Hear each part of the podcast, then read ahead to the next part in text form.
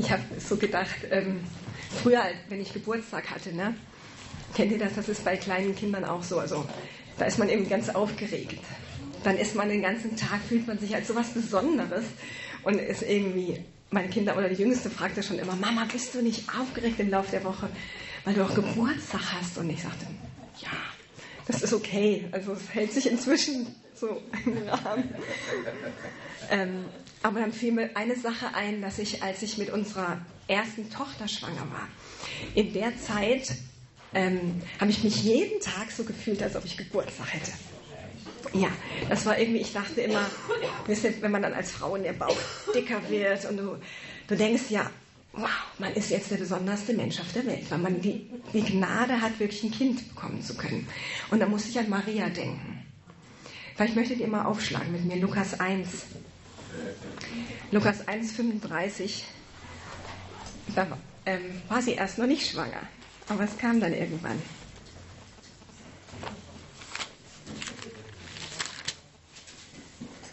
Also ich bin jetzt nicht mehr bei Geburtstag, sondern bei Schwangerschaft. Und da steht ähm, in Vers 35, also ein Engel kam, ja, also sie war da gerade, wo immer sie auch war, junge Frau, noch gar nicht so alt. Ich denke mal 15 rum. Und der Engel antwortete und sprach zu ihr, der Heilige Geist wird über dich kommen und Kraft des Höchsten wird dich überschatten. Darum wird auch das Heilige, das geboren werden wird, Sohn Gottes genannt werden. Und ich fühle mich jetzt auch manchmal so. Dann ist jeder Tag so was Besonderes.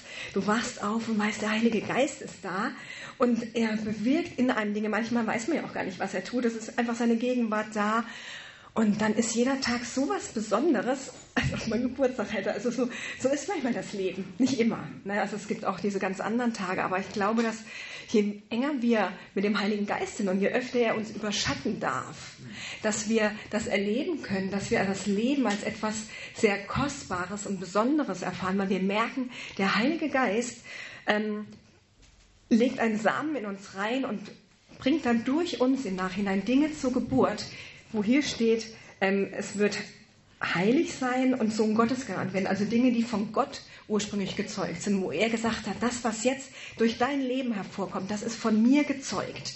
Weil wir Zeit mit dem Heiligen Geist verbracht haben oder einfach, was weiß ich, du bist morgens schon wach, früher als dein Wecker geklingelt hat und liegst im Bett und du merkst, die Gegenwart Gottes kommt und du merkst, jetzt kannst du Gemeinschaft mit ihm haben. Und dann passiert es das. Und dann ist dieser Tag plötzlich so, dass du merkst, der Geist Gottes lagert sich auf dir. Und das ist wie schwanger sein, das ist wie aufgeregt sein, aufregend sein. Und wisst ihr, ähm, hier fängt es eigentlich schon so ein bisschen an, denke ich, was ich heute weitergeben möchte.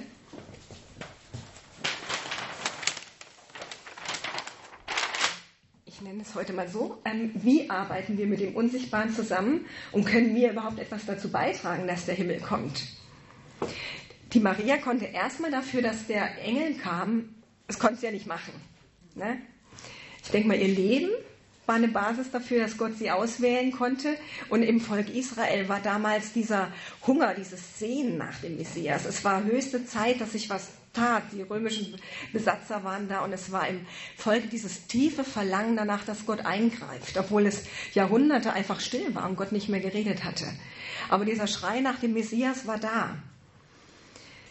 Und das, denke ich, ist das, was wir tun können. Aber dann kamen diese Engel und dann, glaube ich, hat Maria noch etwas ganz Entscheidendes getan. Ähm,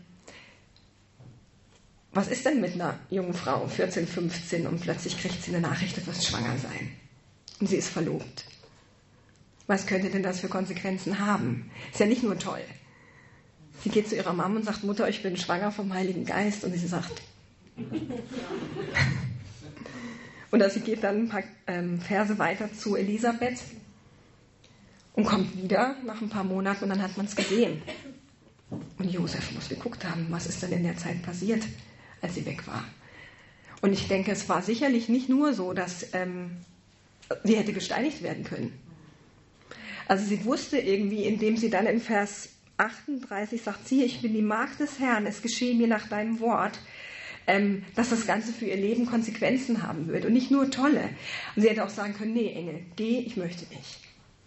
Ich glaube das.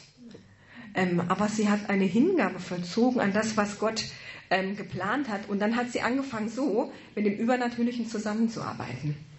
Sie hat dem Übernatürlichen erlaubt, in ihrem Leben zu landen. Sie hat gesagt, ja, ich stelle mich dir zur Verfügung, egal was das kostet. Und das ähm, passiert ja heute in unserem Leben auch manchmal. Gott sagt dir was oder begegnet dir und es wird ja nicht immer verstanden. Ich weiß nicht, wie das war, als du gläubig wurdest und deine Freunde, was sie gesagt haben, ob sie dich gleich verstanden haben oder ob sie gesagt haben, die Phase geht auch vorbei. Ja, haben wir alle so unsere Erfahrungen. Aber dann ähm, in dem zu bleiben und zu sagen, der Geist Gottes darf in mein Leben kommen mit Übernatürlichkeit und er darf noch viel mehr kommen und er darf noch viel mehr kommen. Und wenn mich keiner versteht. Paulus sagt das im 1. Korinther 2, dass, den Glaub, dass durch die Torheit der Predigt, das ist auch was Dummes, dass durch die Torheit der Predigt die Glaubenden errettet werden, ist auch nicht immer nachzuvollziehen, intellektuell oder auch noch nicht mal immer hochtrabend. Was hattest du bei der ersten Session gesagt? Auch aus 1. Korinther 2, glaube ich, ne? Dass ähm, wir nicht uns, dass das Wort nicht nach in Worten menschlicher Weisheit, sondern in der Weisung des Geistes und der Kraft geschieht. Und das steht man manchmal ziemlich doof da. Und sagt vielleicht manchmal Dinge und Sätze, die sind intellektuell jetzt nicht wirklich toll, aber Gott kommt. Und das heißt, ich glaube, das Erste, was er dann oft von uns möchte, um, um diese Voraussetzung zu haben, und ich habe gleich nochmal fünf ganze Punkte, ähm, dass wir überhaupt die Bereitschaft haben, das Übernatürliche zuzulassen. Entweder, ähm, wenn die Engel kamen, früher hieß es ja immer, fürchte dich nicht. Manchmal kann uns das vielleicht auch ein bisschen Angst machen, weil es ungewohnt ist oder so. Oder wir wissen, es hat jetzt eine Konsequenz. Von der Heidi Baker, die in Mosambik arbeitet, als es ihr Mann wirklich nicht gut ging, die ähm, speisen ganz viele tausende Kinder und ähm, sind in diesem Land ja auch nicht nur gern gesehen, viel mit Verfolgung und mit MG und Todesdrohungen hatten die ja und Hunger und dann halt auch Vermehrung von Essen und einfach auch fertig sein. Und wenn sie dann manchmal geschrien hat zu Gott, ich kann nicht mehr, warum hast du dir niemand anderen ausgesucht? Dann hat Gott gesagt, doch, ich hatte mir schon Hunderte ausgesucht. Aber du warst die, die das genommen hat. Gott zwingt uns ja nicht in unsere Berufung oder in das Übernatürliche rein. Manchmal muss er uns ein bisschen locken dass wir uns auch dem hingeben und es überhaupt erst kennenlernen.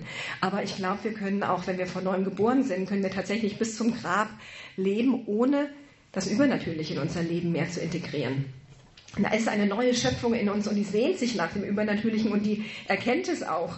Aber die nicht erneuerte Seele in den Bereichen, die kennt es noch nicht. Und die reagiert dann auch nicht immer in Übereinstimmung. Und deshalb ist es ganz wichtig, dass wir da uns vertraut mitmachen. Ich möchte mal ähm, den ersten Punkt anschreiben. Wie habe ich ihn genannt? Sagt euch vielleicht erstmal noch nicht.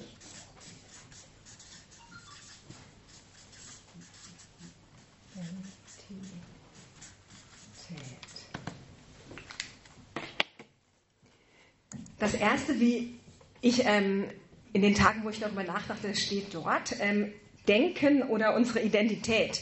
Ähm, haben wir überhaupt das Denken und das Bewusstsein, dass wir übernatürlich sind? Der Matthias sagte gleich zum Eingang, ähm, wir sind geschaffen für das Übernatürliche. Aber wenn uns das keiner sagt und wenn du es nicht im Wort Gottes entdeckst, kannst du wirklich allein nach deinen fünf Sinnen leben, als Christ. Und deine fünf natürlichen Sinne, ähm, die, die erfassen das nicht. Ähm, ist dir bewusst, auch in deinem Denken, dass du geschaffen bist dafür und auch darin lebst? Ich möchte euch mal bitten, einen Vers mit mir aufzuschlagen aus Philipperbrief. Da musste ich in der vorletzten Woche immer wieder drüber nachdenken. Philippa 3, Vers 20. Und da steht, denn unser Bürgerrecht ist in den Himmeln. Einfach nur diesen ersten Teil des Verses wollte ich mal lesen. Denn unser Bürgerrecht ist in den Himmeln. Und dann dachte ich, unser Bürgerrecht, so oft benutze ich dieses Wort ja auch nicht. Ähm, das heißt Heimat. Ich habe mal nachgeguckt, das heißt sogar auch die Lebensführung, der Lebenswandel. eine Person, die das Recht hat, in einem bestimmten Gebiet zu leben und dort auch ihr Leben gestaltet. Das steckt hinter diesem Wort. Und dann dachte ich, mein Bürgerrecht ist in den Himmeln. Das heißt, ich lebe hier, aber ähm, in den letzten Monaten ist es für mich manchmal so wie die, wie die Luft, ne? so außenrum ist mir bewusst, das ist das, da ist der Himmel ist da. Ähm, ich weiß nicht, vielleicht hat einer von euch ein anderes Bild, wie ihr euch das klar macht. Wie machst du das? Wie, hast du irgendein Bild für dich oder ist es einfach da? Weil ich habe eine lange Zeit nur nach, von meinem inneren Menschen her gelebt. Nur gelebt, ist ja nicht nur, aber ähm, ich bin vom Neuen geboren, eine neue Schöpfung. Und das ist so die, die Base für mich. Aber dann zu erkennen, oh, außerhalb von mir ist auch ist dieser Raum, in dem ich leben darf. Und ich darf da neue Dinge erforschen. Und wenn ich jetzt darüber nachgedacht habe, meine Heimat ist in diesem Himmel, dann lebe ich dort, dann wohne ich dort. Vielleicht nehmt ihr mal diesen Vers und bewegt ihn für dich mal, weil das ist, ähm, hört sich vielleicht erstmal so komisch an. Und ich bin auch dankbar, dass es nicht nur im Himmel ist. Also ich bin manchmal froh, dass zu dem Prophetischen auch noch anderes dazukommt. Also ich, das Prophetische ist ja nicht nur was, was im Himmel sich bewegt, aber eben ganz viel. Das ist ja was, wo man oft in der Anbetung ist oder oft betet, ähm, oft Dinge sieht. Und ich bin so dankbar, dass es manchmal mit dem Apostolischen oder mit dem Pastoralen oder so zusammenkommt, damit es wirklich dann auch wie im Himmel so auf Erden wird. Denn wir setzen ja durch das prophetische Dinge frei. Wir proklamieren Dinge, da komme ich gleich noch drauf, dass sie wirklich aus dieser unsichtbaren Welt in die sichtbare kommen. Ähm, aber dort werden sie dann umgesetzt. Und das ähm, ist immer wieder total wichtig, dass es auch auf der Erde passiert. Und unser Bürgerrecht ist aber im Himmel. Du darfst morgens, wenn du aufwachst, sagen, ich bin im Himmel. Das ist der Hammer, oder? Ähm, neben dem, dass wir total im Natürlichen leben. Ich schlage mal kurz 5. Mose 32 auf.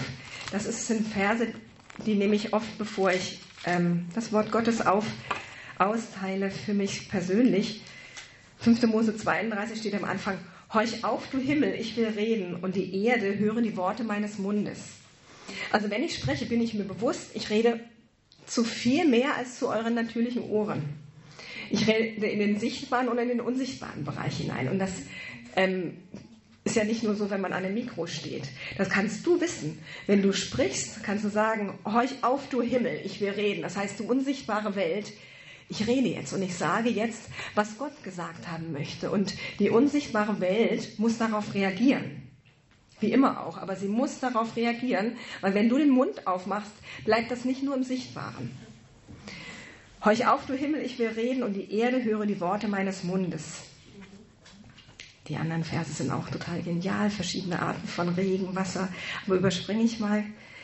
Denn den Namen des Herrn rufe ich aus gibt Ehre unserem Gott. Da steht eigentlich, gibt Größe unserem Gott. Weißt du, dass du Gott Größe geben kannst?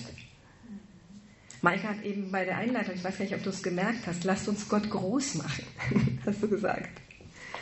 Eigentlich denkt man sich, Gott ist doch schon groß. Was soll ich da noch machen? Aber wir können durch das, was wir tun, wie wir ihn ehren, wie wir ihn anbeten, ihn wirklich groß machen auf dieser Erde. Dass Menschen seine Größe sehen können. Und das kannst du. Dazu musst du wirklich nicht hier stehen. Das kannst du. Und deshalb begeistern mich diese Worte immer wieder. Ähm, und es bedeutet auch, wenn wir im Himmel leben, dass wir nicht die volle Aufmerksamkeit nur dem Irdischen widmen, unseren Problemen oder den Dingen, die eben unsere fünf Sinne jetzt sehen. Da sehen unsere fünf Sinne ähm, Chaos oder Krankheit, aber, ähm, und das glaube ich ist auch Teil von Jüngerschaft, du bleibst da nicht stehen, sondern du trainierst. Und deshalb sind wir hier auch in einer Schule des Übernatürlichen. Ähm, ein Jünger ist ja einer, der ist ein Schüler, ein Lernender. Und er muss lernen, ähm, dass wir nicht in diesen natürlichen Sinnen nur leben. Dass wir, ähm, dass die nicht das Letztendliche sind, weil wenn das Wort Gottes dem entgegensteht, und unsere Seele sagt, nö, ich glaube das aber nicht, dann ist das Training für unsere Seele doch zu sagen. Da kommt vielleicht eine Angst, mal ganz praktisch. Und die Schrift sagt aber, fürchte dich nicht, glaube nur. Jetzt haben wir genauso wie Maria die Wahl zu sagen, ich lasse mich auf das ein, was mein Glauben erfordert und was im Unsichtbaren für mich erstmal nur real ist. Oder ich bleibe bei dem, wie ich schon immer mein ganzes Leben gelebt habe und gebe dieser Angst Raum. Vielleicht hat auch noch nie jemand deiner Seele gesagt, sie muss das gar nicht haben. Und das bedeutet dann, ähm, dass wir anfangen, im Geist zu wandeln und nicht im Fleisch. Im Fleisch zu wandeln heißt, dass du dich wirklich nur nach deinen fünf Sinnen richtest. Was du fühlst, was du schmeckst, was du riechst, was du empfindest, was du siehst, das ist die Wahrheit. Wenn du aber im Geist wandelst, dann sagst du, nee, das ist die Wahrheit. Entweder stimmt es überein mit dem anderen oder es stimmt eben nicht überein. Dann muss eben meine Seele und mein Körper lernen, sich dem unterzuordnen. Und das darfst du sagen deiner Seele und deinem Körper.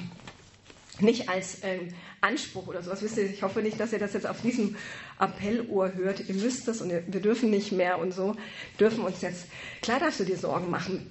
Ich darf mir auch mein ganzes Leben Sorgen machen. Aber ähm, ich muss es nicht. Wenn die Bibel sagt, sorge dich um nichts, dann rebelliert die Seele und sagt, doch, ich habe aber Anlass. Ich habe aber Grund. Aber das ist für mich zutiefster übernatürlicher Lebensstil, ähm, es fängt noch nicht mal an mit Engeln sehen und mit so, ne? Sondern dass ich in den Früchten des Geistes wandle. Wer mich kennt ähm, zu Hause, der weiß, es ist übernatürlich, wenn ich sanftmütig bin. Ja. ich werde ich noch heute, als ich schon bin. ähm, in manchen Momenten ist es, in manchen Momenten bin ich auch schon sanftmütig, aber manchmal muss der Heilige Geist so an, an meinem weiß nicht, wo er zupft, ähm, und sagen, hey, chill. Und das ist übernatürlich, dann da reinzugehen und sagen, nein, ich habe jetzt nicht das Recht, ähm, ungeduldig laut oder sowas zu werden. Oder in Demut zu wandeln und Sanftmut, das sind Dinge, wo Jesus ja sagt, lernt von mir. Denn ich bin demütig und sanftmütig. Das ist nicht das, was ähm, unser natürlicher Mensch ähm, unbedingt möchte, weil der will sein Recht, wo er meint, es wäre sogar sein Recht, ist ja auch zutiefst überzeugt in den Momenten. Und dann ist es für mich ein außerordentlich übernatürlicher Lebensstil zu sagen, ich beuge mich. Aber dieses Joch, das ist sowas von sanft und schön. Und hinterher ne, denkt man, ja, der Heilige Geist hat es wieder geschafft und die Seele ist wieder ein Stück erneuert. Ähm, und wir wandeln dann auch in diesen Dingen. Dann irgendwann merkst du es gar nicht mehr, ja. Irgendwann bist du einfach sanftmütig und dann ist es Wort Fleisch geworden. Ähm, und so kannst du ja gucken, wo hast du denn deine Bereiche, wo du merkst, da handelst du nach dem rein Natürlichen. Wäre es da nicht vielleicht auch ähm, an der Zeit, ins Übernatürliche zu gehen und zu sagen, ich werde mir jetzt keine Sorgen mehr machen in diesem Punkt. Ich habe das vielleicht 30 Jahre meines Lebens gemacht und ich mache es jetzt einfach nicht mehr. Oder ich werde jetzt mich nicht fürchten. Ich habe mich in der Bibelschule, die wir ähm, Ende letzten Jahres hatten, ähm, entschieden, manche, ich weiß nicht, ob ich es bei allen Dingen schaffen werde, aber ich habe mich entschieden, da wo ich merke, der Geist Gottes ähm, spricht ganz klar zu mir, nichts aus Angst nicht zu tun. Manchmal wollte ich zurückschrecken vor Dingen und habe Dinge nicht getan, weil ich Angst hatte. Und dann habe ich gesagt, nee, so will ich nicht mehr leben. Und das waren jetzt zum Beispiel manchmal Gespräche oder ähm, in der Schule Sachen oder so oder Herausforderungen, denen ich mich gestellt habe, wo ich gesagt habe, ich breche ab, ähm, mache ich nicht mehr. Oder Markus, könntest du zu dem Gespräch bitte gehen? Du bist auch Elternteil. Und dann dachte ich, nee, ich mache das jetzt. Und wisst ihr, Gott ist so gut, er kommt dann und stellt sich total dazu. Und das waren für mich zum Teil die schönsten Erfahrungen in den letzten Wochen, wo ich ähm, mit sehr viel Gnade oder mit Liebe oder mit ähm, Freiheit konfrontiert wurde, die haben, haben echt Veränderungen gegeben. Dass ich da in diesen Punkten viel mutiger geworden bin und weiß, ich kann mich auf Gott verlassen. Und das ist Glaube ja auch. Es ist ja auch Glaube, dass wir sagen, ähm, in Bereichen, wo ich sonst Angst gehabt hätte, gehe ich rein, weil ich weiß, Gott kümmert sich. Das ist so schön. Ähm, Wir leben aber in beiden Dimensionen. Wir leben ja auf der Erde und wir leben im Himmel. Und deshalb ist dort manchmal dieses Spannungsfeld. Und Gott will uns zeigen, wie wir dazu beitragen können, dass er kommt. Und einmal eben, dass du weißt, das Denken bleibt nicht so, wie es immer war, sondern du nimmst das Wort Gottes und stellst es dem anderen Denken entgegen. diese Krankheit ist sowieso chronisch, sagst du vielleicht. Dann fang an, das Wort Gottes zu nehmen und sagen, nein, auch chronische Krankheiten hat Jesus am Kreuz getragen. Oder ähm, in dem und dem Punkt habe ich eh nie den Sieg. Doch. Wer hat denn gesagt, dass du nicht den Sieg in diesen Punkten haben kannst? Doch nur der Teufel oder deine Seele, die es eben nicht anders kennt.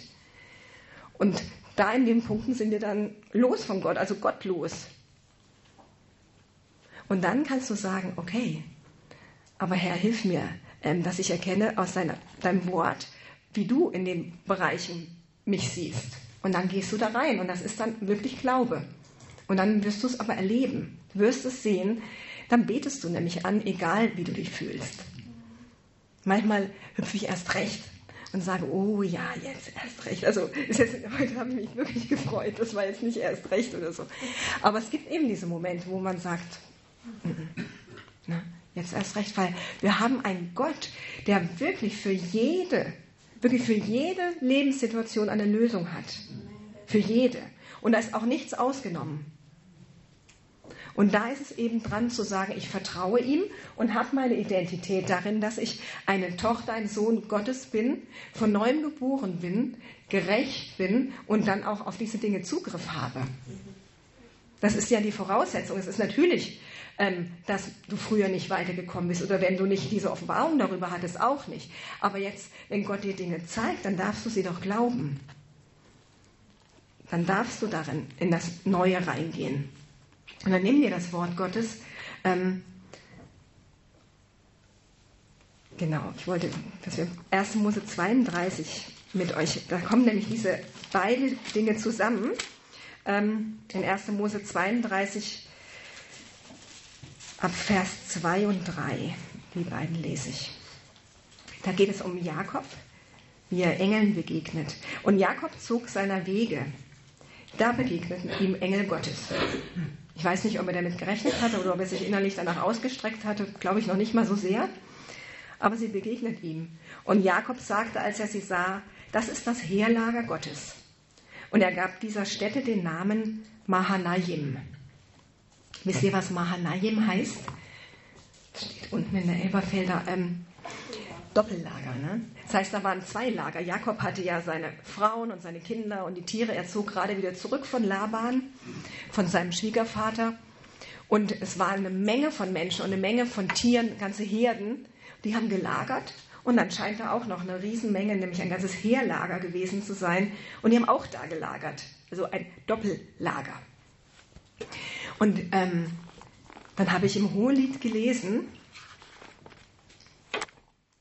ihr wisst, ihr dürft bei mir mal viel hin und her blättern, im Hohelied 7.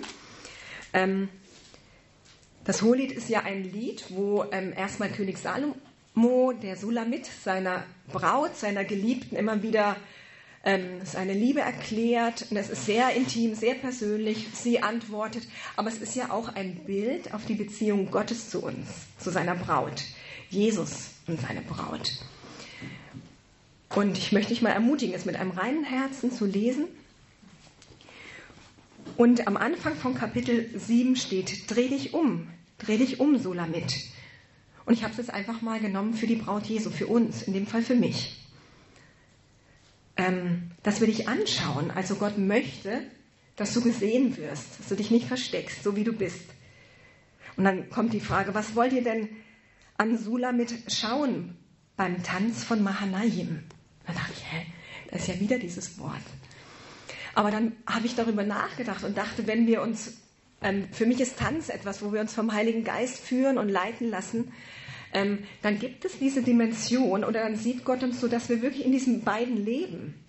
Dass wir im himmlischen, in dieser himmlischen Dimension sind oder in dieser irdischen Dimension. Das soll gesehen werden. Dreh dich um, dass wir dich anschauen. Und er beschreibt sie dann. Ähm, manches ist mir zu intim, das sage ich jetzt nicht, sondern ich nur der Vers 6 vielleicht. Dein Haupt auf dir ist wie der Kamel und dein gelöstes Haupthaar wie Purpur. Ein König ist gefesselt durch deine Locken. Wisst ihr, ich habe im Geist lange Haare. ich kann das im Natürlichen nicht, ich habe zu feines Haar. Aber ähm, Gott spricht zu mir zum Beispiel über Haare ganz oft. Ähm, es gibt in der Schrift den Simson, vielleicht kennt ihr den, der ja dieses lange Haar hatte, was für Salbung stand. Und erst als es ihm abgeschnitten wurde, sein Geheimnis, hat er seine Kraft verloren. Und ich habe immer wieder mal Träume über den Zustand meiner Salbung geht es oft um Haare. Weißt du, dass ich mal, Maike, von dir geträumt habe? Du hattest so viele Haare und so lange Haare, die wollten wir hochbinden. Das gibt doch diese Frisuren mit diesen Schnecken da am Rand. Ne? So, das, konnten, das hat sich kaum halten lassen, ließ sich kaum frisieren. So fette Haare waren das. Ja, ich hatte mal einen, vor vielen Jahren hatte ich mal einen ganz gruseligen Traum. Da fielen mir wegen einer Situation ähm, die ganzen Haare aus in dem Traum. Und ich habe das nicht richtig verstanden. Ich wusste nur, um welche Person es da geht und bin dann aber falsch damit umgegangen und hatte wirklich zwei, drei Jahre, wo es mir ganz schlecht ging und wo kaum die Salbe und die Gegenwart Gottes da waren. Es war ein ganz großer Kampf im Glauben. Und wenn ich diesen Traum richtig ernst genommen hätte, hätte ich da oder auch verstanden, wenn ich vielleicht mit jemandem drüber gesprochen hätte, was soll das, ähm, hätte ich da Schutz erleben können. Und erst nach einiger Zeit wurde mir klar, was diese Person in mir angerichtet hat, hatte ähm, und konnte Buße tun, mich davon frei machen, losmachen. Und dann nach ein paar Wochen hatte ich einen Traum, wisst ihr, da waren die Haare schon wieder so kinnlang. und dann irgendwann waren sie wieder länger und vor einem Jahr hatte ich mal einen Traum, ach war der schön. da kam ich auf so ein Gelände und dann wurde ich eingeladen in so eine Kabine, ob ich denn Haarverdichtung und Haarverlängerung haben möchte. Und ich sagte, oh, das ist aber ganz schön teuer. Und dann sagte der Typ nur, der Preis ist schon bezahlt. Oh, das ist schön. Dann dachte ich, ja, hätte ich gern. Manchmal, ähm, ich glaube, für, für, für, für die Erlösung hat Jesus den Preis bezahlt. In manchen Punkten müssen wir den Preis zahlen. Ähm, deshalb sagt er auch in dem Gleichnis von den zehn Jungfrauen, am Schluss geht zu den Kaufleuten und kauft euch das Öl. Und kaufen in der Schrift heißt ja eigentlich einen Preis zu zahlen. Ähm, aber das ist so schön und wisst ihr, dass der Preis bezahlt ist? Dass der Heilige Geist auf uns kommen kann. Und wenn Gott dich an bestimmte Punkte führt, wo er sagt, das ist dein Preis auch, den du zu zahlen hast, dass die Salbung auf dir bleiben kann oder überhaupt auf dich kommt. Aber das hat mich so damals berührt und begeistert, dass ich sagte, ja, es gibt das im Geist. Und ich, ähm, als ich jetzt kürzlich, ich war im Erzgebirge, habe da in einem Haus übernachtet und da war auch so eine Salbung und die dienen dort jungen Frauen. Und da war, vermitteln die diesen, diesen jungen Mädels, die sind oft ähm, homosexuell nach Missbrauch und sowas und die dienen ihnen dort und bringen Heilung in ihr Leben, ähm, führen sie in Beziehung mit Jesus. Und da war so diese ganze Salbung, Schönheit und Liebhaben und du bist wertvoll in diesem Haus. Dann durfte ich übernachten. Und dann stieß ich auf diesen Vers und ich dachte, oh, ist das schön, Herr. Ich habe ja dichtes Haar und langes Haar und Locken sogar. Hm. Für wen immer dieser Vers noch sein mag. Dort, als ich, ich habe noch in der noch, ich war zwei Nächte dort im Erzgebirge. In, einer, in der anderen Nacht habe ich in einem Haus übernachtet. Das war so ein Geburtshaus. Das war auch cool. Und da haben wir ähm, die Gelegenheit gehabt, Personen zu dienen aus ganz verschiedenen ähm, Kirchen oder Jesus Freaks oder es waren zum Teil auch einfach Unternehmer. Und ich hatte ähm, die Möglichkeit, einem mit, mit anderen einem Unternehmer zu dienen und das wusste ich erst noch gar nicht. Aber wir saßen am ersten Abend, als wir uns so kennengelernt haben, in der Runde und als der Mann seinen Mund auftat, sah ich plötzlich, ähm, hat er nicht in Wirklichkeit, aber ich sah ihn ganz doll weinen und ich sah, wie in seinem Leben Dinge, wie er vergangenes hat und ich wusste gar nicht, warum Gott mir das in dem Moment so zeigt. Ähm, und erst am nächsten Tag dann wusste ich, ah, wir konnten ihm und seiner Frau dienen. Wir saßen dann im Wohnzimmer und haben für sie gebetet und sie gesegnet. Und dann hatte er sowas noch nie erlebt. Er hatte regelrecht ein bisschen Angst davor, dass er Menschen prophetisch in sein Leben reinsprechen lässt. Aber ähm, hinterher sagte er, Gott hat sein Innerstes so nach außen gekrempelt und er, er versteht sich jetzt selber erst, ne? Weil er weint tatsächlich viel und er hat Dinge in seinem Leben gehabt, wo er gar nicht wusste, aber Gott hat ihn halt auch so gemacht. Und das zu wissen und das zu erleben, ähm, das war so kostbar. Und ich erzähle heute auch ein paar Dinge zeugnishaft, weil ich glaube, dass ähm, das in einigen von euch etwas auslöst, darin mutig zu sein und eine Salbung auch freisetzt, das auch ähm, umzusetzen und da reinzugehen. das Prophetische ist ja etwas, was ähm, in jedem der Kinder Gottes drin ist. In welchem, so also Christus in uns. Ich glaube, der ganze fünffältige Dienst ist in uns angelegt. Das Prophetische, bei Christus, der Prophet ist in uns. Das Apostolische, Jesus der Apostel und Hohepriester ist in uns. Das Hirtische, all diese Dinge sind in uns, das Evangelistische und dass du auch lehren kannst, das Wort Gottes ein Stück weitergeben kannst. Da müssen wir ja nicht immer auf den Lehrer warten. Wenn dich jemand im Hauskreis fragt, wie lese ich denn meine Bibel am besten? Da musst du ja nicht jetzt bei Matthias anrufen und sagen, könntest du mal kommen und es ihm erklären, sondern du darfst dann jemandem lehren. Das Wort sagt, dass wir der Zeit nach an Punkte sein sollten, jeder von uns, das Stück, das Wort Gottes zu lehren. Nicht jeder hat das Amt eines Lehrers, deshalb heißt es auch, werdet nicht in einer Vielzahl Lehrer, denn wir werden ein schwereres Gericht empfangen. Ähm, aber du darfst, was du erkannt hast, aus der Schrift weitergeben. Das heißt, du, das Wort Gottes ist ja übernatürlich. Du setzt das Übernatürliche frei, indem du das Wort Gottes weitergibst. Und ich würde euch auch in ein paar Dingen erzählen, wie ich sie empfange. Ähm, wenn ich manchmal Namen empfangen habe, das war noch nicht so oft, dreimal oder viermal. Könnt ihr euch vorstellen, wie sowas funktioniert? Ich stehe einfach manchmal vor einer Person und dann kommt mir eine Person in den Sinn und der Name ist es dann. Ist gar nicht so schwer manchmal. Ne? Also aber dann ist es etwas, wo wir dann halt unterscheiden müssen, warum kommt mir die Person jetzt in den Sinn? Ist es jetzt vom Geist Gottes? Und ich sage dann auch nicht immer gleich, Gott hat mir gesagt, du heißt so und so oder sagt dir der Name so und so was. Äh, oder diese zweite Variante will ich dann eher. Dass man ähm, ja nicht gleich sagt, Gott spricht, dann kann der andere nicht wirklich was dagegen tun und das ist dann eben vielleicht auch einfach falsch. Ne? Aber zu sagen, ich mache mich hier auch in dem Punkt überprüfbar oder so, dass man ja auch Fehler machen kann im Prophetischen. Deshalb stelle ich vielleicht eine Frage oder sage, kannst du da und damit etwas anfangen? Oder du bist im Restaurant und Gott gibt dir einen Impuls für die Bedienung. Und du sagst, kannst, können Sie damit irgendetwas anfangen mit diesem Beruf oder diesem Studiengang? Und ich sage dann, ja, das studiere ich. Das sind Dinge, wo du aber nicht jetzt hingegangen bist und gesagt hast, Sie studieren jetzt das und sie sagt, nö. Aber ähm, es ist auch so sich rantasten. Und da lernen wir die Stimme Gottes auch kennen. Ihr dürft nachher praktisch werden. Ich stand mal vor einem Foto und sah eine Person und sie erinnerte mich an eine andere Person aus Großalmerode. Und in dem Moment, das war in Süddeutschland, war ich in der Nähe von Karlsruhe. Und in dem Moment sagt die Person, guck mal, das ist meine Großmutter, die kommt aus Großalmerode.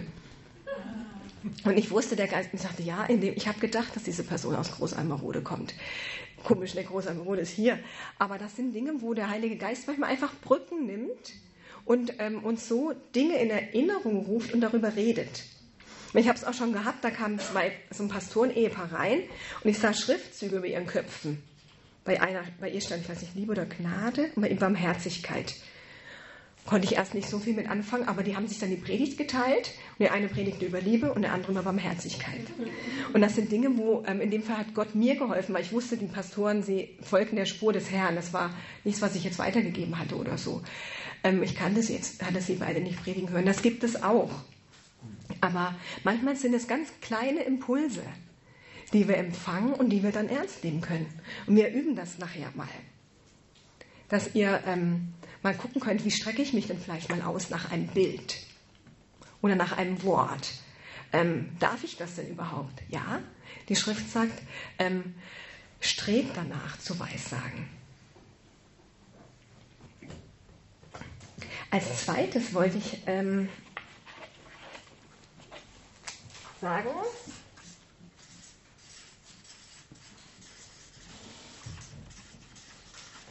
es wird jetzt ein bisschen unleserlicher. Ähm, dein Sprechen und deine Worte setzen die übernatürliche Welt in Bewegung. Ähm, wenn ihr so freundlich seid, Psalm 103, Vers 20 mal mit mir aufzuschlagen.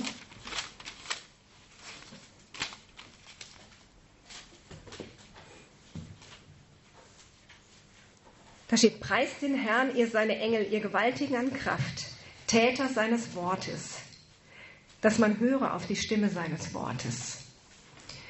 Und eine Bekannte von mir hatte mal eine Vision, da ähm, standen die Engel einfach nur rum und haben nichts getan. Und sie sagte, Herr, das ist aber irgendwie jetzt unfair. Wir bräuchten so dringend Hilfe. Und wir beten. Und der Herr sagte, ihr gebt ihnen nichts zu tun. Hast du nie gelesen im Psalm 103, dass die Engel Täter meines Wortes sind? Und du sprichst es nicht aus, du denkst nur drüber nach. Und da hatte Gott sie überführt. Ähm, wisst ihr, wenn wir Wort Gottes aussprechen, wissen wir, es bewirkt Glaube in uns. Das ist der Weg, weil wir aus dem Hören des Wortes Gottes Glauben empfangen. Oder wir weisen Dinge an. Aber es passiert noch was. Die Engel Gottes kommen in Aktion, weil sie sind Täter des Wortes. Sie tun das Wort, was aus dem Mund der Kinder Gottes kommt. Ist das nicht der Hammer? Das müssen wir gar nicht immer sehen. Wisst ihr, letztendlich, man kann eigentlich alles zusammenfassen, wir leben im Glauben und nicht im Schauen. Aber dann, dadurch, dass wir glauben, öffnen sich diese Dinge auch für uns, weil wir sie als so real anerkennen, dass Gott in der Lage ist, sie auch ähm, unseren Sinnen zu zeigen, zu offenbaren. Vielleicht ermutigt dich das morgen früh, wenn du aufstehst, Wort Gottes zu sprechen. Nicht gleich zu meckern oder zu sagen, ähm, wie wird das wohl werden? Wie wird es an meinem Job werden? Schaffe ich das? Vielleicht sagst du, nicht vielleicht, du sagst dann einfach, ja, der Herr ist meine Hilfe. Ähm, ich habe heute einen Vers immer gehabt, der Herr ist meine Zuflucht, mein Turm vor dem Feind. Und dann ist das auch so. Du darfst sprechen und dann passieren Dinge im Unsichtbaren, im Übernatürlichen, weil du mit dieser Autorität ausgestattet bist. Weil du geschaffen bist nach dem Bild Gottes. Wenn wir Dinge aussprechen, passieren sie. Und dann haben wir natürlich wieder die Option zu sagen, nee, ich spreche nicht. Ich kann genauso gut nur drüber nachdenken. Kannst du. Aber dann passiert es nicht. Das ist manchmal ziemlich heftig. Aber wir haben wirklich die Wahl, übereinzustimmen mit den Wegen, die Gott aufzeigt und zu sagen Ja oder Nein. Und zu sagen Ja. Und manchmal kommt dann mir manchmal so eine Rebellion. Ich sage, ich spreche jetzt nicht aus, ich habe jetzt keinen Bock. Aber dann zu sagen, wir nehmen das eingepflanzte Wort mit Sanftmut auf, welches unsere Seelen zu erretten vermag. Da bedarf es auch wieder dieser Sanftmut, dass ich sage, ich beuge mich unter dem, wie Gott es sich aber gedacht hat. Er hat halt diesen Weg vorgegeben und der funktioniert, dass ich das Wort Gottes ausspreche. Und selbst wenn ich denke, dann singst du es vielleicht. Vielleicht fällt dir das leichter. Oder du liest es vor oder du sprichst es einfach. Und es setzt halt die Engel in Bewegung. Ich glaube nicht, dass wir die Engel rumkommandieren, weil das Wort sagt im Psalm 91, er befiehlt seinen Engel, dich zu bewahren auf all deinen Wegen. Gott befiehlt immer noch seinen, ähm, seinen Engeln und der Übernatürlichkeit in dem Himmel, ähm, was geschieht. Aber ähm, er bekommt halt Raum in unserem Leben, indem wir uns mit ihm eins machen und indem wir die Dinge aussprechen und die Dinge ähm, anwenden.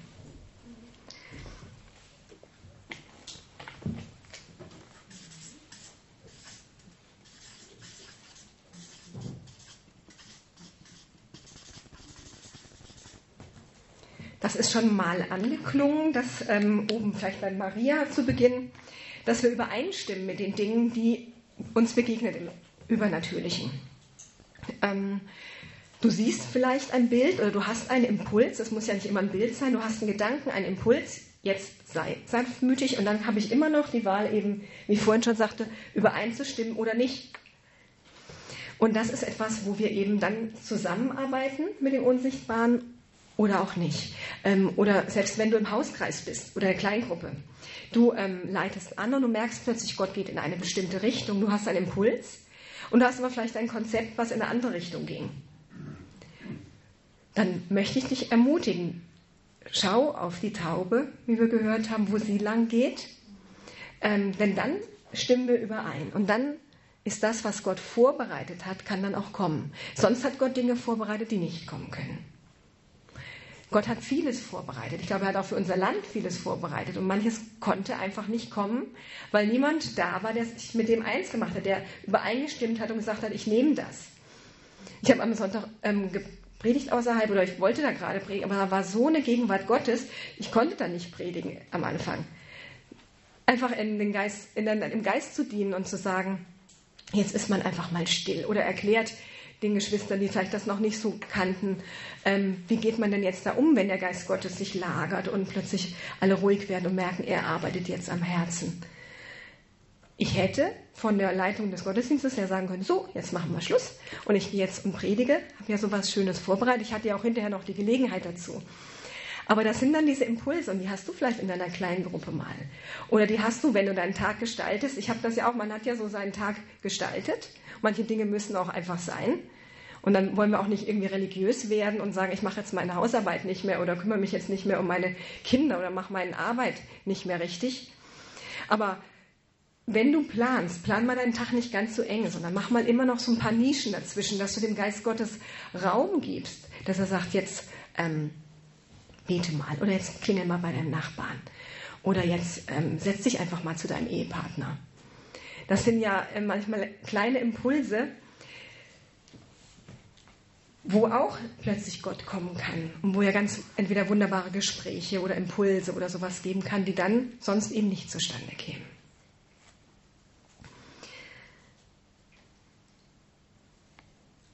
Als viertes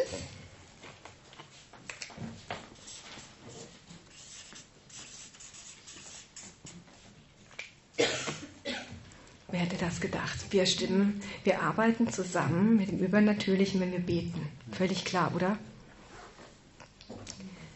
Das könnt ihr schon gar nicht mehr lesen hinten, ne? Da steht jetzt Gebet.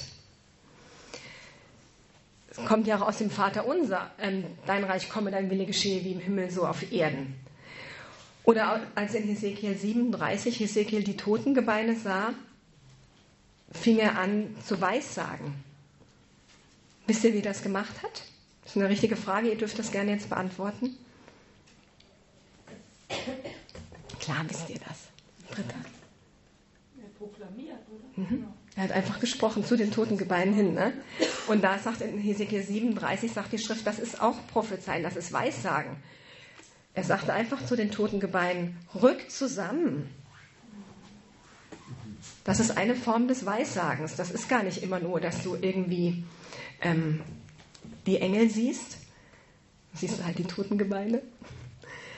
Ähm, aber dass du in Situationen Dinge anweist und Dinge ähm, aussprichst und sagst, so soll das jetzt sein. Dann sprichst du über deinen Kindern aus, so soll das jetzt sein. Über der Beziehung über der Ehe, über den, der Krankheit. Das sei jetzt Gesundheit. Und das sind Dinge, ähm, die ich jetzt mal unter Gebet zusammengefasst habe, aber das ist ganz klar, wie wir, ähm, und das ist euch auch allen bewusst, wie wir mit dem Übernatürlichen zusammenarbeiten. Gleich werden wir praktisch. Aber als fünftes möchte ich noch, wenn ich in die Runde gucke, denke ich, ist das jetzt gar nicht eine Frage.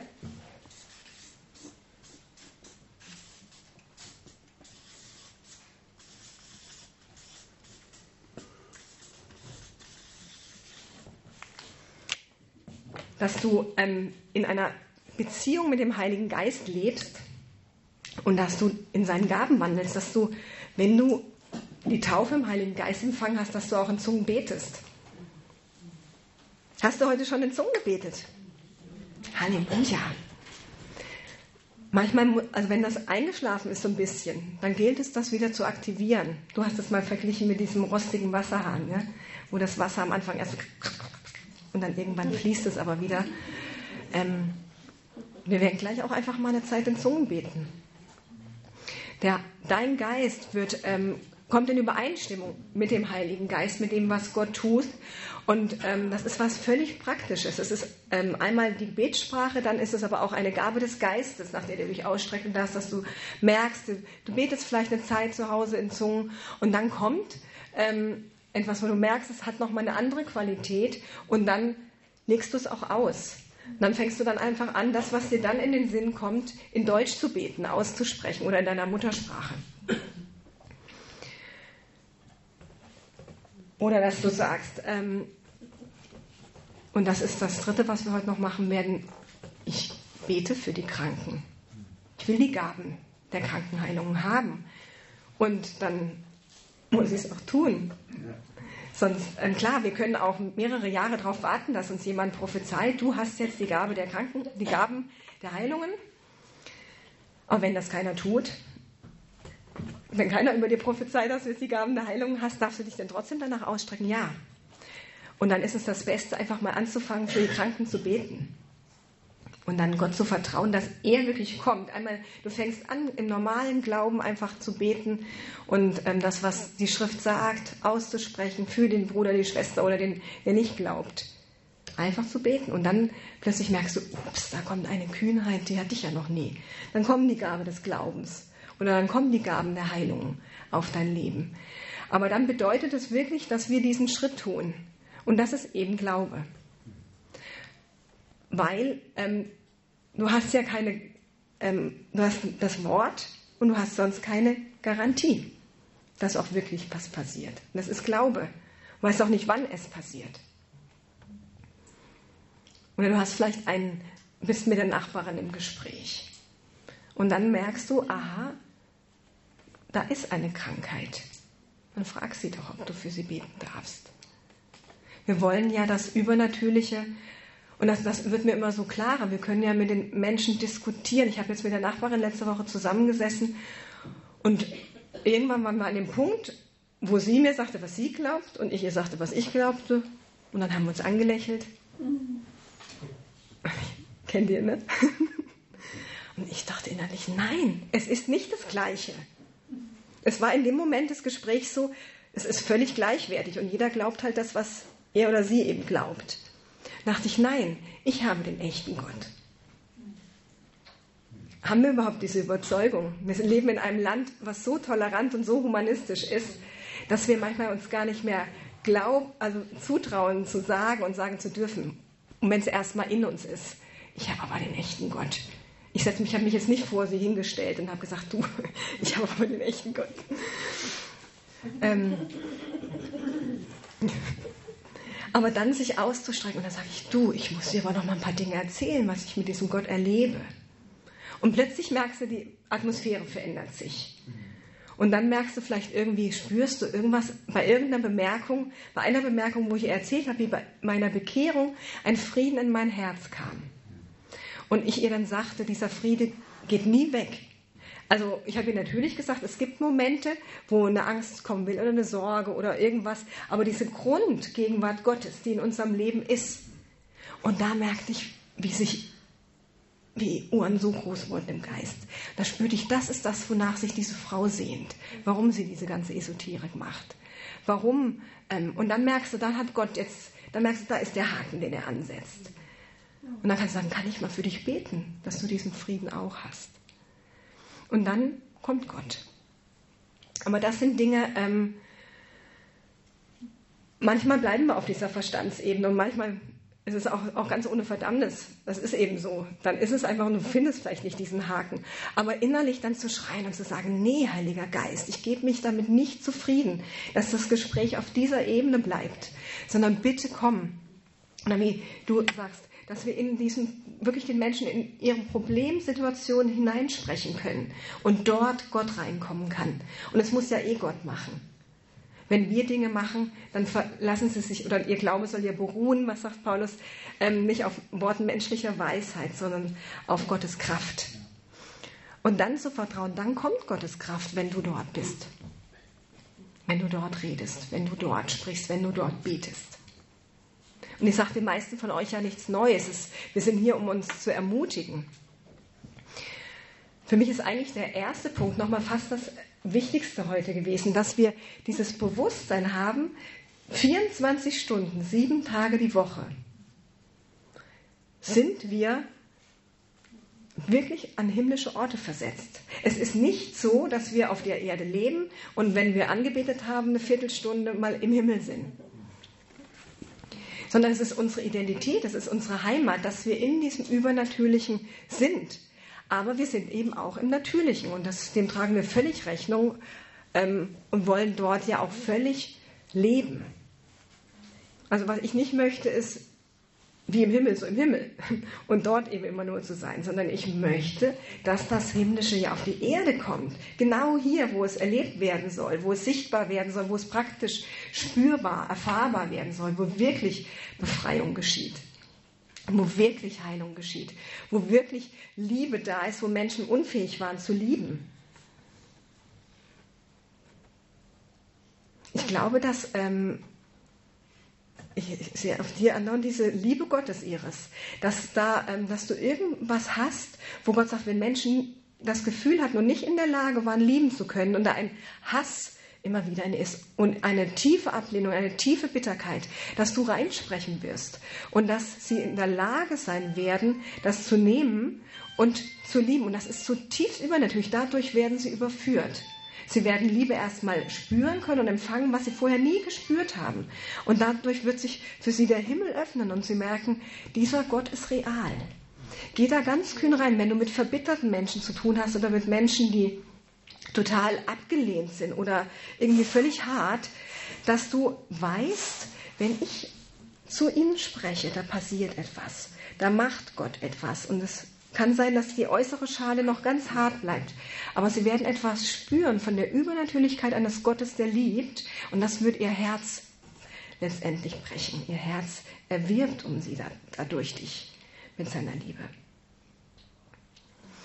Was ich jetzt nochmal, bevor wir in praktische Sachen reingehen wollen, erstmal sicherstellen wollte, seid ihr alle mit Heiligem Geist getauft? Sprecht ihr alle in Zungen? Wenn nicht, darfst du dich jetzt melden. Eins, zwei.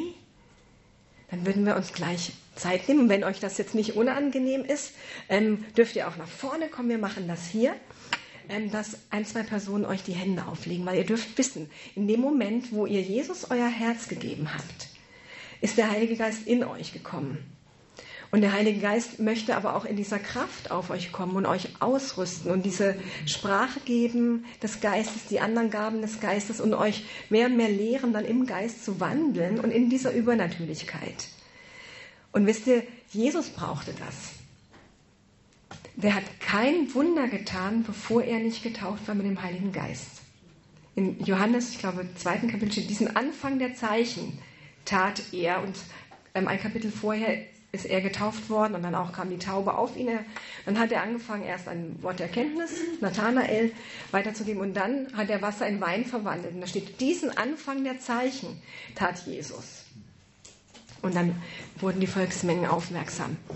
Aber auch er brauchte das. Und als er ähm, auferstanden war von den Toten, sagt er, geht nicht hin, sondern wartet in Jerusalem, bis ihr angetan werdet mit der Kraft aus der Höhe.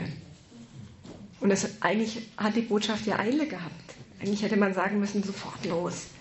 Aber das war erst nötig. Möchtet ihr beiden, dass wir für euch beten? Dass ihr den Heiligen Geist empfangt und in Zungen betet und in den Gaben des Geistes wandelt und erfüllt werdet mit der Kraft des Heiligen Geistes? Dann machen wir das gleich. Ich möchte dann aber vorab noch ähm, etwas jetzt, wo ich euch jetzt aktivieren möchte, ähm, mal reingeben. Nee, erst würde ich euch fragen, habt ihr Fragen? Weil danach kommen wir nicht mehr zu Fragen.